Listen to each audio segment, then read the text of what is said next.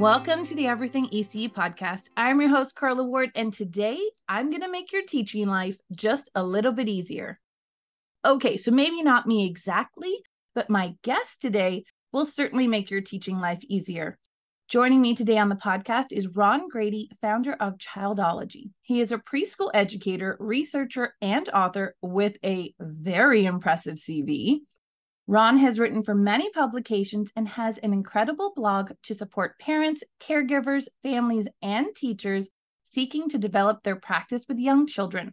Ron is here today to help us further understand and use documentation. Welcome to the show, Ron. Uh, thank you for having me. I'm so excited to be here. Yes. I am so glad that we were able to meet and talk about a topic that I know for myself personally, I avoided big time back in the day until I figured out like how to make my life easier, right? Yeah, totally, totally. I feel like documentation is, is that thing, right? Like I, you, I feel like it's one of those polarizing early childhood things that you either love it or you hate it and dread it. And it's one of those things that you feel like you never have enough time for, right? one hundred percent. And once you find that sweet spot, though, then you see the magic, right? Totally, totally. Yes. Oh my gosh. Absolutely. Yeah. Absolutely. Yeah. So Ron, tell us about your journey, because like I said, you've got an incredible C V. So tell oh. us about how you got to where you are today. It's funny. Every time I, there's like two places to start. Like I'll like give you like the brief medium version, if you will. When I turned like eighteen, my niece was born, and that was the first time I ever got to see like a child develop up close, right? And so that started my fascination with child development broadly. And then honestly, like my journey in like teaching and education began after the, my like first year of college. So that summer, I spent the summer h- helping a grad student run studies for her dissertation uh, at Bing Nursery School, which is Stanford's lab preschool. And their uh, practice, their dedication as an institution to the children, to the families, uh, is just exceptional and really beautiful. And so it was one of those situations where I had no idea just how lucky I was to have been dropped into a place where children were taken so seriously and teaching was taken so seriously right away. And I always joke that as much as I loved helping to run the experiments with the children, which is a whole other thing, uh, I really love the moments where I was able to be in the classroom watching uh, children's lives unfold, watching them interact, create, play. And ever since then, it's one of those things where I knew I could spend every day like devoting my energy to. And that was, yeah, that was like the start. And then, you know, as happens, I found a job teaching preschool and chatted at a couple of different schools. I, I had really great mentor teachers from the get-go, so I feel very fortunate for that. My first co-teacher, Karin, introduced me to a friend, Claire, who started a nature school. And then that really was like the point when I got so excited. And so I worked with a nature school for many years. And then along the way, got my master's and really loved, and that sort of reignited, I guess, the academic bug within me. And then now, of course, going to get the P H D. But have along the way just really been fortunate to have been surrounded by really dedicated educators who take children and their lives very seriously. And so that's sort of the long and short of my education, early ed journey. Just, yeah. I love that. And that mentoring piece really is so important. It can really make or break your love for the for our profession, right? Absolutely. Absolutely. I think having a, a solid mentor is one of, I wouldn't be surprised, at least I haven't done research on this, but I wouldn't be surprised if it was one of the biggest predictors of the way that we end up navigating this field, right? I mean, someone who takes that, whether you're eighteen, nineteen, twenty, twenty-one year old, or whether you're just like a fresh teacher at whatever age, right? But shows them really what it can be like to work with children, to help them, helps them to see both the joy uh, and also acknowledges the struggle and the difficulty. But above all, I think demonstrates like a, a deep love for uh, children is just, I think that's, you know, that's the most important thing. And uh, I had a mentor, I guess, you know, I know we're talking about documentation broadly, but who was really intentional about helping me to see the way the documentation could be used in the classroom and sort of gave me the foundation and support to be able to try out new things, which really, I think, further extended the love that I had for the work that we do. And it really does take a mentor, because documentation is not something you can learn without someone giving you a guide, which is why we're talking about it today, because not everybody is as lucky to have that mentor. Absolutely. I love, I love what you say about that. So let's talk about the nitty gritty. Why right. should we be right. documenting? Yeah. yeah, this is a great question. So documentation, oh gosh, there's so many things. I think that, you know, we have to think about the fact that we are with these children every single day for many hours a day, and that we see the threads that are happening in their lives. We see the learning, we see the relationship, we see the way that play uh, is unfolding. Um, but documentation, I succinctly, and to borrow a term um, from like the Reggio tradition, right? Like makes learning visible. Uh, it makes the things that children are doing visible to others.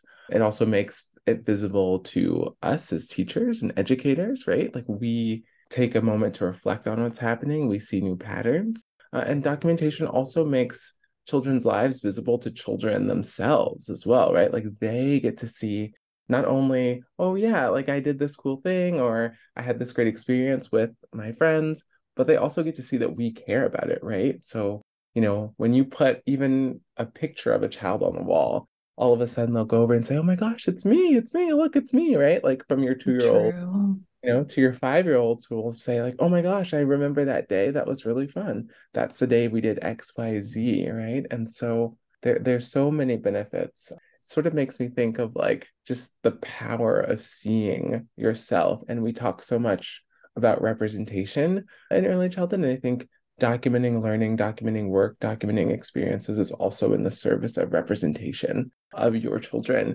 as they are of your particular community, right? So I think there's so many different layers and threads that we could go down. And I love that you're using the word threads. I've actually never thought about it in terms of threads. And while you're talking, I can literally picture all these strings of all the different strands that we do and different threads that we do and them unraveling. And I'm like, what a perfect word to use in our profession. Totally. Thank you. Yeah. You know, it's funny. I am reminded of like this time. And there's one story, if it's okay if I share, yeah. that in mind when I think about this, it's like there were, there's this group of girls who was really interested in drawing circles. And so it was sort of this thing that they started early in the year, just drawing circles on a sheet of paper, right? Drawing circles. We know that children love the motion of the drawing and that it feels very nice to be able to just, you know, to know and identify something, right? And I, we're talking four, four and a half year olds, just drawing circles on paper. It became sort of an artistic style that they adopted, right? And then, okay, that happens for a few times and we note it, we send a picture home. And then it just sits there. And then later on, these circles start to reappear, right? But they're reappearing in new ways. So the artwork goes from just being circles on a page to circles in a grid, right? And it's like, okay, that's really interesting. And then a little bit later, these circles in a grid are now transformed into like keys on a keyboard, right? And then another piece of paper is added to this artistic composition, and this becomes a computer, right? And so, you know, I, I think at least what I'm trying to get at is that at each time we could look at uh, this thing and be impressed or intrigued by this child's work, but only through a sort of systematic recording of what's happening do we see the evolution of this like practice within this community of children here, right? And I think documentation has the potential to do that uh, on so many levels, right? Whether it's, again, those circles, or whether it's Uh, this child's use of language or a material, or the way that this child relates to a friend or community as well, right? Um, it really helps us to be able to unpack, but also to appreciate the significance of those things that seem insignificant on the surface, right? Or at least mundane. Um, one hundred percent, one hundred percent. And like for me personally, I had what would be considered a very difficult class one year. I actually, they were not, they were like, I don't want to say my favorite students, but they oh, like, they, we bonded so much. And what's funny is how I landed up being their kindergarten teacher was their kindergarten teacher had left mm-hmm. and I was supervisor. And I was like, you can't put somebody else into that kindergarten class. I said, they, you need to understand play to connect with these children. So I yeah. actually stepped down as supervisor and went into their kindergarten program. And it was my best year of teaching. But exactly that, is documentation really, really helped me on those mm-hmm. tough days, because I was able to look back and be like, okay, we went from playing solo to mm-hmm. now this collaboration. And yes, the collaboration doesn't always go well, but I was able to almost see in this sequential order, the social development of certain children. And I was like, yeah. okay, we're doing something right here. We need to keep going. And it really does help your mental state as an educator once you get that documentation down. Totally, totally. You know, the, what you're saying, I so resonate with it. And it also reminds me of a couple of things, which I just made like a quick note of. It makes me think of documentation also as a form of like self-guided professional development for educators, yes. right? Like it invites you to bring in, like you were saying, the ideas about what we know about the trajectories of play or about the trajectories of mark making or the trajectories of relationship, right? Like we bring those in and we say, oh, right, this is how this is happening because we're so busy during the regular flow of our days, right? And as we should be, we are busy and that's okay. It's, you know, we are living relationships with children. We're supposed to be busy, but that also means that we don't always have time to reflect. So I, I loved what you said about that. And then thinking about mental health, right, as educators and seeing the significance of our work that is sadly often undervalued and maybe underpaid. And because of the way that these things work, right, we can't always impact those systems right away, but we can find little oases of mental health. And I think documentation helps with that. And just to add one more thing, if I may, is about, I think it's also intellectually stimulating as well, right? And so there's that dual process happening there, right? And maybe that speaks back to P D, but I think it also has to do with mental health as well, right? Like we can feel just in a sea of Play-Doh or water play or sand, right? And we're like, oh my gosh, I wish I had something, you know what I mean? Like I, I've at least had days where I'm on the playground and I'm like, oh my goodness, like I'm just so like, what am I doing? You know? And like, all I say that in all love. I think that's just an honest, honest feeling that people have. one hundred percent. And so like having this thing, and if, especially when you are documenting, again, with a certain lens, right? Understanding like, oh, this is interesting. I wonder why this is happening. I think it invites us into an inquiry that uh, is stimulating as a professional development and also thereby like helps us to stay fresh and engaged in our own work in a way that helps us feel good.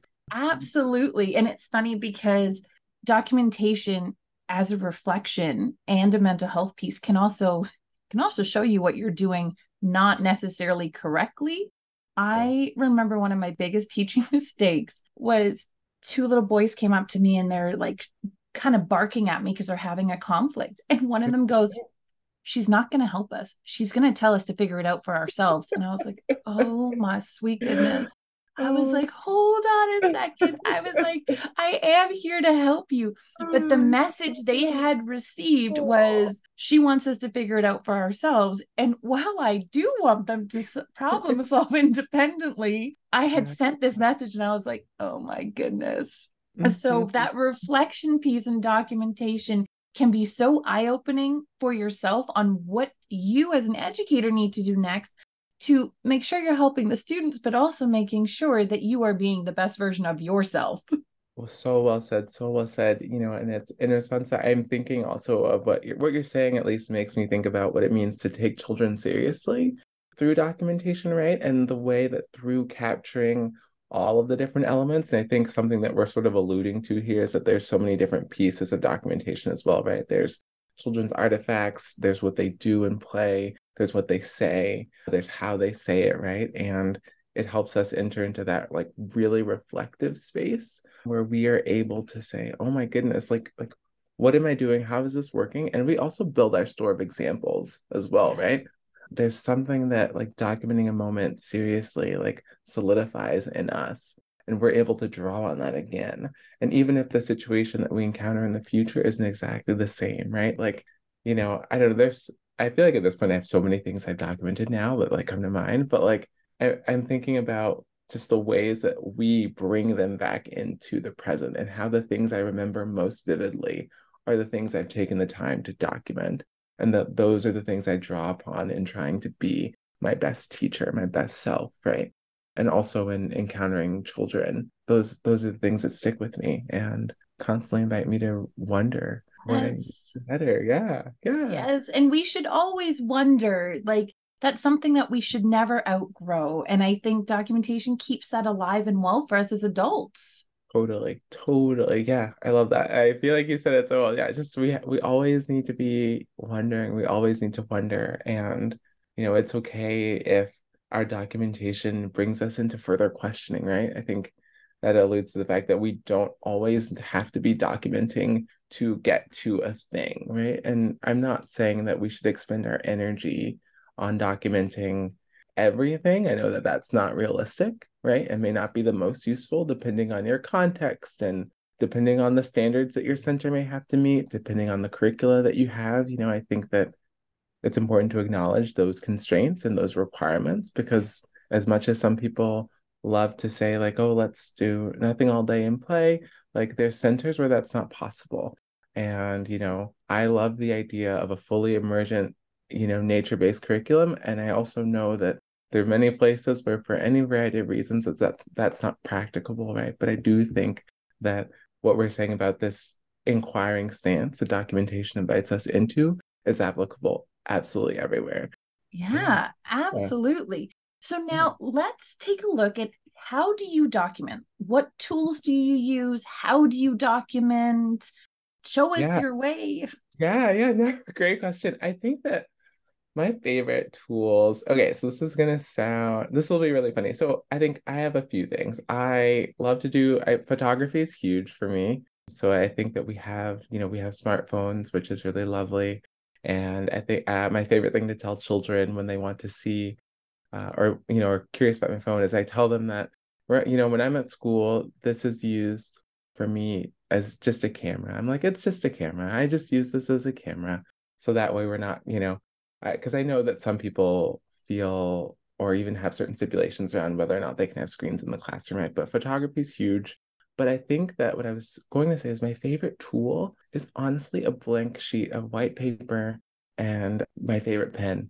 Like that is, for me, that's everything. I think it's a spot where, you know, I love to sit at a, you know, let's say I'm sitting at a table or on a tarp if I'm outside and there's a group of children engaged in, let's say we're painting, right? And imagine painting with sticks and mud or with, you know, tempera paints, right? And I'll just sit and I'll write down what I notice. I start with my own noticings and use that pen and that paper. Uh, and then I'll just stick it up somewhere. And that's like my first piece of documentation, right? I mean, I think it can be that simple. You know, those tools are that, that simple. I think if you want to, depending on your interests, you might add in photography. I think you have to consider whether or not you have access to printing, whether or not you have an app that you want to share with, or how that works for your center. But those two tools, I think, are more than enough. I also really enjoy using instant cameras. So if that's something that you have access to, documenting with an instant camera is a really beautiful way to bring moments alive for children in a way that's both like, it's tangible, they are limited in the number that they can do, so it invites a different level of intention to the experience that you're documenting, and it's something that is available for just like immediate reflection and can be put up right away if you're interested in sort of like what Sue Stacy refers to as kind of this rough documentation, and uh, or video cameras, I guess, are also good for that. And yeah, I think th- th- I feel like those are at least those are at least my basic tools uh, that I use for it. I think anything that makes documentation easy, uh, accessible to children as well, um, and something that they can be involved in, right? Like I, I think when I'm documenting, uh, I, I try not to use anything that is Uh, particularly inaccessible, or that I would feel particularly worried if something, right? Like things happen in the field.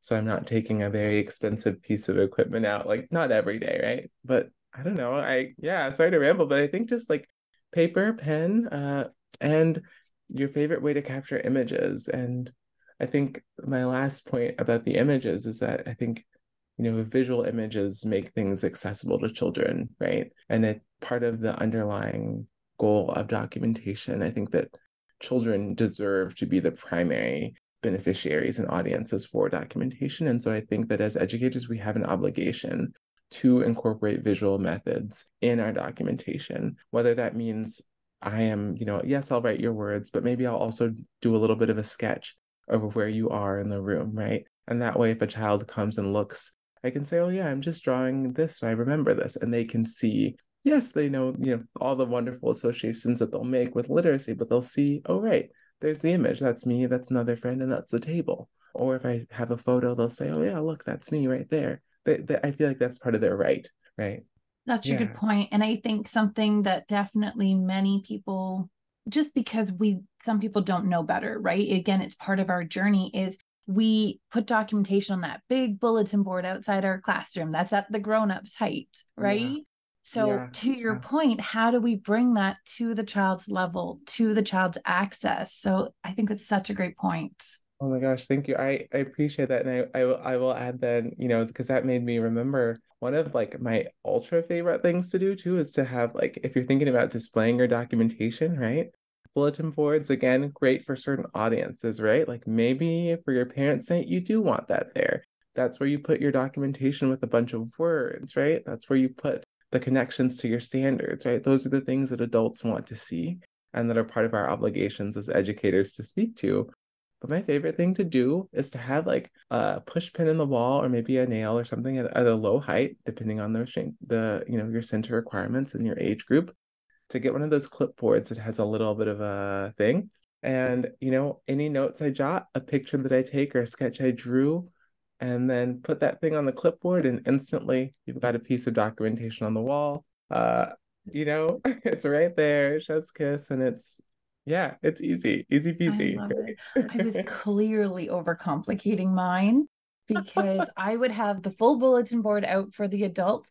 And then, and I will say I loved this, and the kids loved it, was I would write each child a letter on their documentation. Oh. So then they would read, that I would read, and eventually they'd memorize their letter. So like, dear Carla, I noticed that you were out in the sandbox today and noticed that you were using your counting skills. And that's how I would do the documentation to them.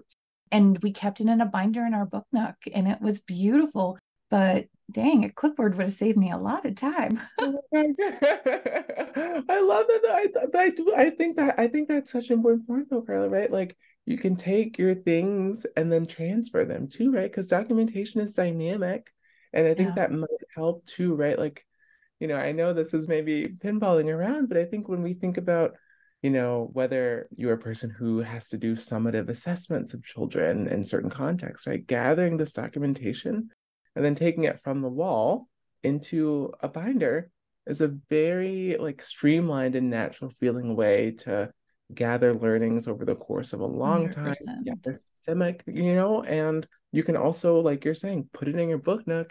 And now it becomes something that you can reflect on with your children. It's sort of a one-stop shop, if you will, right? Yeah. Like from like us at the paint table to on the wall to in the binder to at the end of the year, this is what we have, right? Oh, I love it. And again, it creates that sense of belonging, that representation within the classroom, not just on the wall.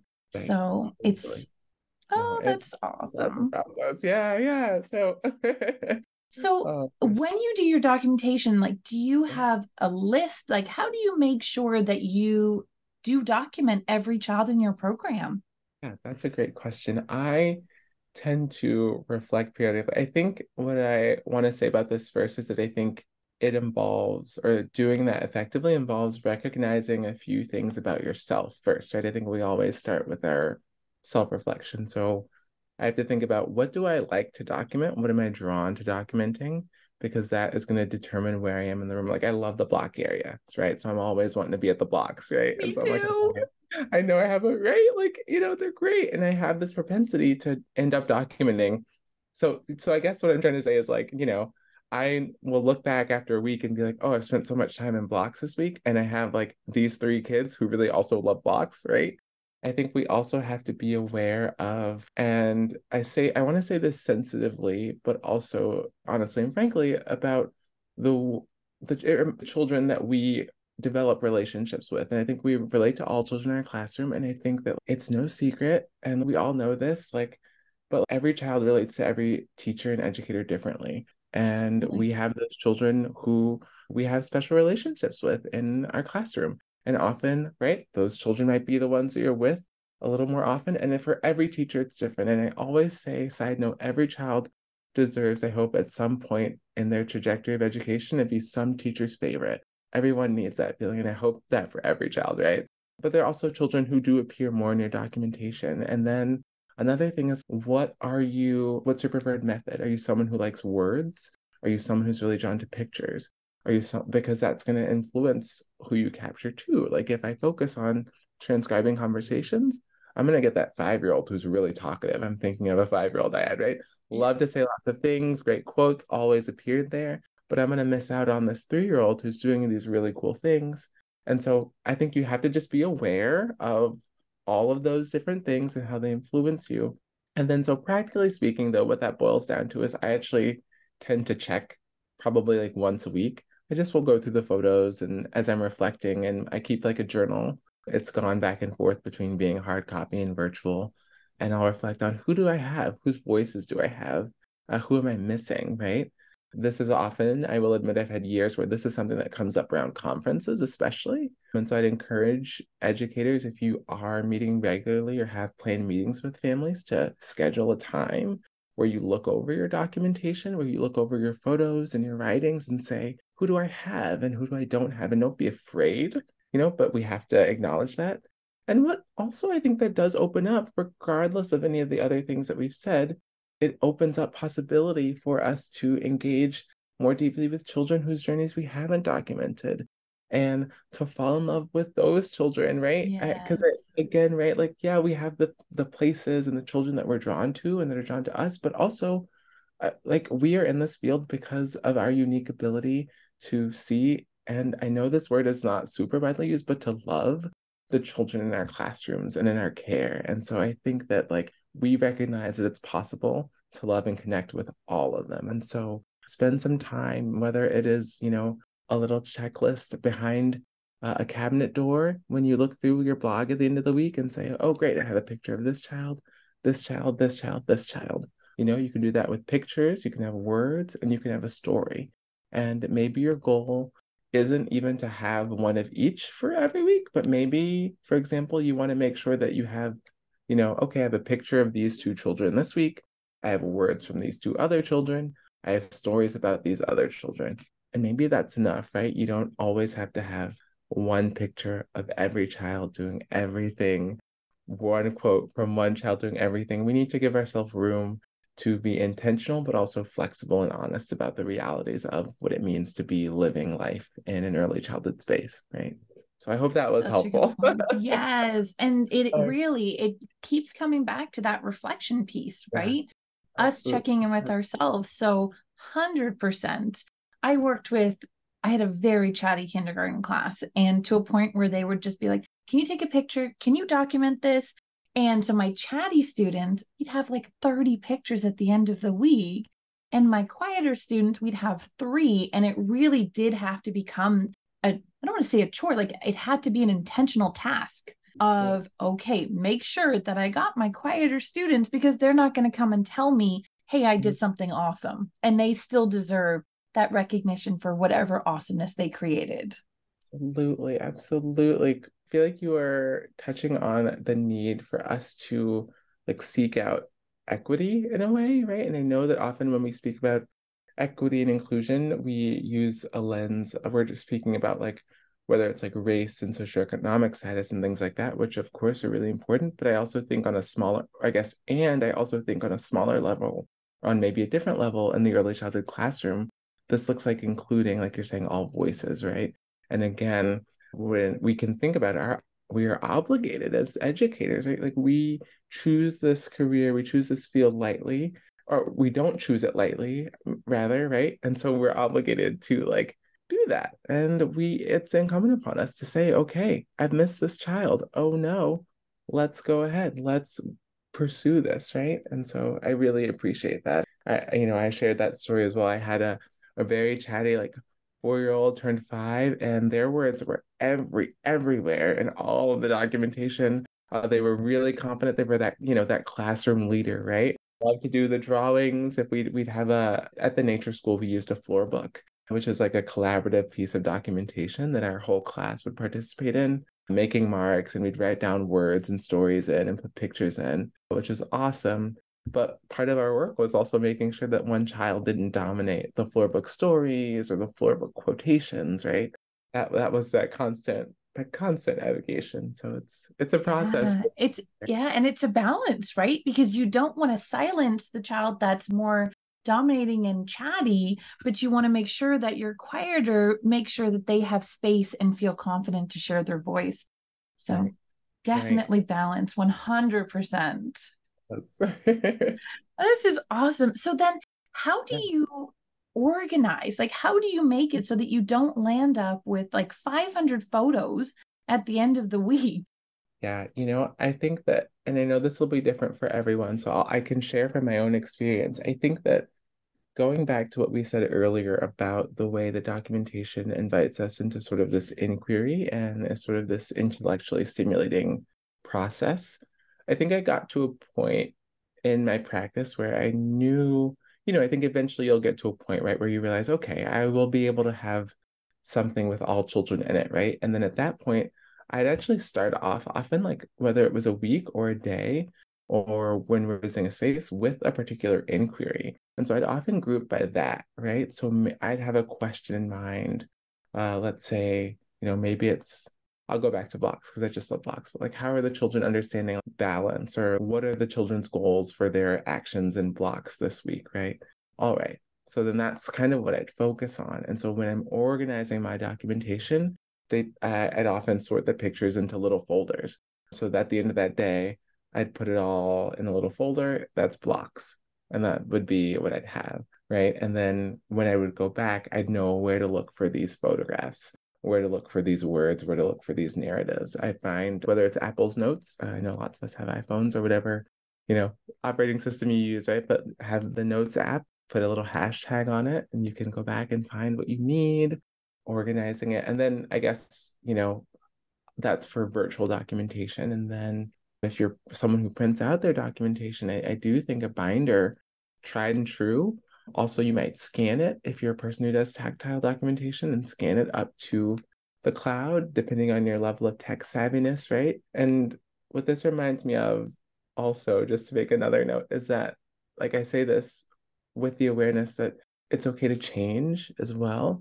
And it's okay to, that something that worked for you a year ago might not work for you today when it comes to organizing your documentation. So there have been times when I've leaned heavily into notes. There have been times when I've made a lot of albums. There have been times that I've made just like notes on paper to remind myself, okay, Ron, your pictures are here, or your pictures are within this date.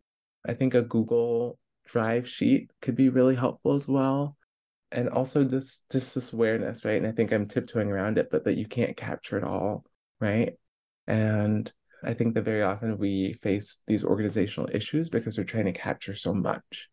And Agreed. So, I'm sorry, I, I found my own thread, I guess. Sorry, I my my friends and my colleagues know me, and my co-teachers are so patient because I talk myself into the circle. So I apologize in advance, but.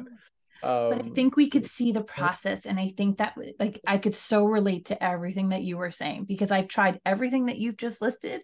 I've tried it all. I've tried the Drive. I've tried, you know, the online. I've tried the Google Docs. And for me, a Drive and an app, like I liked Seesaw back in the day, those yeah. seem to work for me, but that's not going to work for everybody. Right, right. And it may not work for you some years, right? Depending on the class you have, depending also on your own life constraints, right? Like, we have to remember too that very often, like, we have like things in our life, you know, whether you're pursuing other things, whether you have a family, whether you also just have a hard boundary between the time you work and the time you stop, which most of us don't, but you know, but I, right? Like, yeah, we can try all the things, and it's okay. And I think giving ourselves the grace to let our needs be different at different times is really key. So, you know, I, I, I think if there's one thing I could close on that has been like, or at least like this section on about like what has worked for me most consistently is, is the album on my phone. And I say that because I think there are those moments, like I was saying, those big inquiries that really ground my deep documentation. And I think there's the more basic documentation that sort of appears every day. Uh, does that make sense of like, yes. you know, I send some pictures home to parents during the week, and that's fine. And then there are these bigger blocks of chunks of things that I'm wondering about, to go back to your earlier thing. And those are the things I gather more systematically and devote more energy to organizing. I, I think everything doesn't, we don't have to give the same amount of energy to every subset of our documentation practice, right? And that's Agreed. Fine too. And we don't have it. We don't have the, it, we will burn out if we're not already there, if we try to give that same level of energy to everything. Yes. Yeah. Agreed. Agreed. Yep. Like we, you know, we can't, like every day is full of a million awesome moments, and we can recognize that. And at the same time, we can't capture all those million moments. And there's some days that it's okay to just live those moments, you know, like, and that's another thing. Like some days I would, I also practice like not documenting, like, right. Cause we can, we have to get comfortable with just holding space for the lived experience. Uh, it's very tempting with the devices that we have, with the culture that we live in, where everything is documented, to just think we should be doing it all the time. And I definitely, I mean, I can't tell you how many thousands of pictures I've ended years with, right? Like literally thousands of pictures. Damn. And I'm sure I'm not alone. And so give yourself the freedom to step away for a moment when you're feeling overwhelmed and to say, this week, I'm actually just going to listen. This week, I'm going to just observe and not mark and not make a, you know, not take a note down, not do that. Like we can, you know, we're evolving practitioners, and it's okay for us to experiment with leaning into different elements of this practice. It's complex. So. Oh, I love it so much. And where can people see your documentation? Because oh. I've seen some of your beautiful documentation. So where oh can people God. see samples of it? Yes, thank you. Well, you can go to my Instagram uh, at childology dot co on Instagram. Uh, my website is also childology dot co. That's where I kind of keep a lot of my documentation, my reflections, the different pieces. I also, of course, have writing in various publications. So some articles in Exchange Magazine, uh, a couple of pieces in N A E Y C. Uh, and an article on maps in a journal on early environmental ed. And I will actually say that I probably, I think it's in twenty twenty-four, uh, I have a book coming out with Redleaf Press that's called Capturing the Mo- or Honoring the Moment in Young Children's Lives uh, on Observation, Documentation, and Reflection. So that'll be out, and you'll be able to see a lot more of my thinking, a, a little bit more coherently collected too, on documentation. And I get into a little bit of what it, you know, what documentation's about, why we do it, and what it could look like to take some different lenses to this practice. So those are some spots as well. That is yeah. so exciting. But this is not your first book though. Oh yes, that's right. Yeah, thank yeah. you. So yeah, that book, yeah, the Redleaf Press book is for teachers. And I also have a children's book out recently with Penguin Random House, and it's called What Does Brown Mean to You? It was really an honor to get to write and illustrate the book um, and to share it with the world. So you can also check that out at Childology, or you can go to Penguin's website as well to get a copy if you're interested. Yeah, it, it's such a joy to get to contribute to the conversation on early childhood and all these ways. So, and of course, you know, a joy to get to chat with you finally. Like yes. We were trying to talk for so long. Oh my gosh. And you are just such a beautiful human being. I feel so honored to have had you on the podcast and connect with you, because what you're doing in early childhood is just incredible. And I'm so honored to have met you today. Guys, thank you for having me. It's it's a pleasure. I hope that we get to talk again soon. I, I feel like this shouldn't be our last conversation. So one thousand percent. Thank you so much.